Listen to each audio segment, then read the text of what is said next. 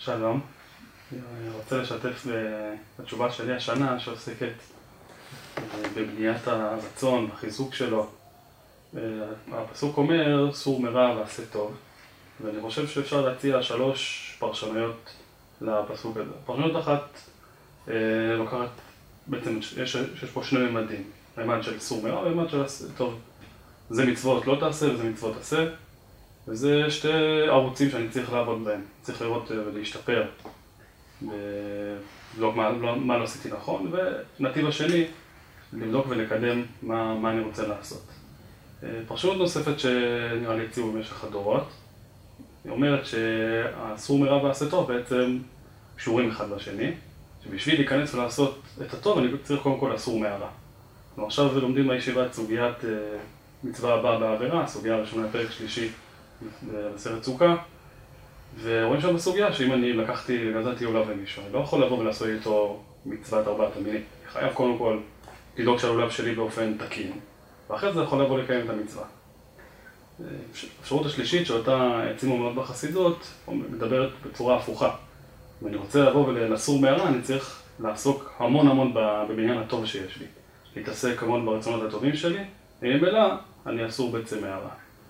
שלושת האפשרויות בעצם הן ודאי נכונות, וצריך לראות ולעבוד עם שלושתן. אני רוצה היום להעצים דווקא את הנקודה של העיסוק בטוב, של הפרשנות השלישית. אני חושב שהרבה פעמים התשובה, בכל ספרי התשובה, הרבה פעמים עוסקים בנושא של מה חטאתי, מה לא עשיתי טוב, באיזה עבירות נכשלתי, ואיזה דברים אני צריך להשתפר. ויש איזו נקודה שהרבה פעמים העיסוק הוא הרבה ברע. מובא בשם חידושי הערים שהוא אמר לא להאריך יותר מדי בעל חטא שאומרים ביום כיפור. כי כשאתה מאריך יותר מדי במשהו אתה שוקע בו. אז יש איזה משהו שצריך גם בעיניי לפתוח את הנתיב של ערוץ העשייה הטובה. כשעוסקים בפיתוח של הרצון הטוב, אז אפשר כמובן להתקל בכל מיני קשיים. א', לא תמיד אני יודע מה אני רוצה. אני חושב שהפתרון הזה הוא הרבה פעמים פתרון שנשמע יחסית פשוט.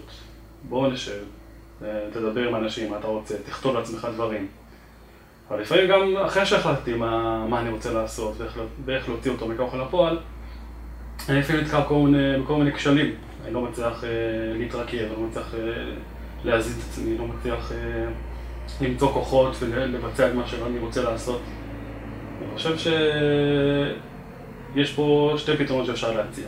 פתרון אחד הוא פשוט לכפות את עצמי, או לדבר עם מישהו שיקפה אותי לעשות מה שאני צריך לעשות. הפתרון האחר הוא להגיע מנתיב הפוך, מנתיב עוקף לבעיה, לא להתעסק בבעיה עצמה. וזה משהו שראיתי אותו השנה וממש אהבתי אותו. הוא התחדש לי בנושא של תשובה ובניין הרצון. עכשיו, בדרך כלל הרב קוק פותח את הספר אורות התשובה, הפרק הראשון, בתשובה גופנית. בדרך כלל אנחנו מתעסקים בתשובה גופנית סביב נושא של הבריאות הגופנית שלי והנפשית שלי, ואיך הגוף יהיה בריא וחזק. אבל אני חושב שיש משהו שקשור לבניית הגוף שלי, לבניית שהוא יהיה בריא וחזק, קשור גם למנטליות שלי, לרצון שלי.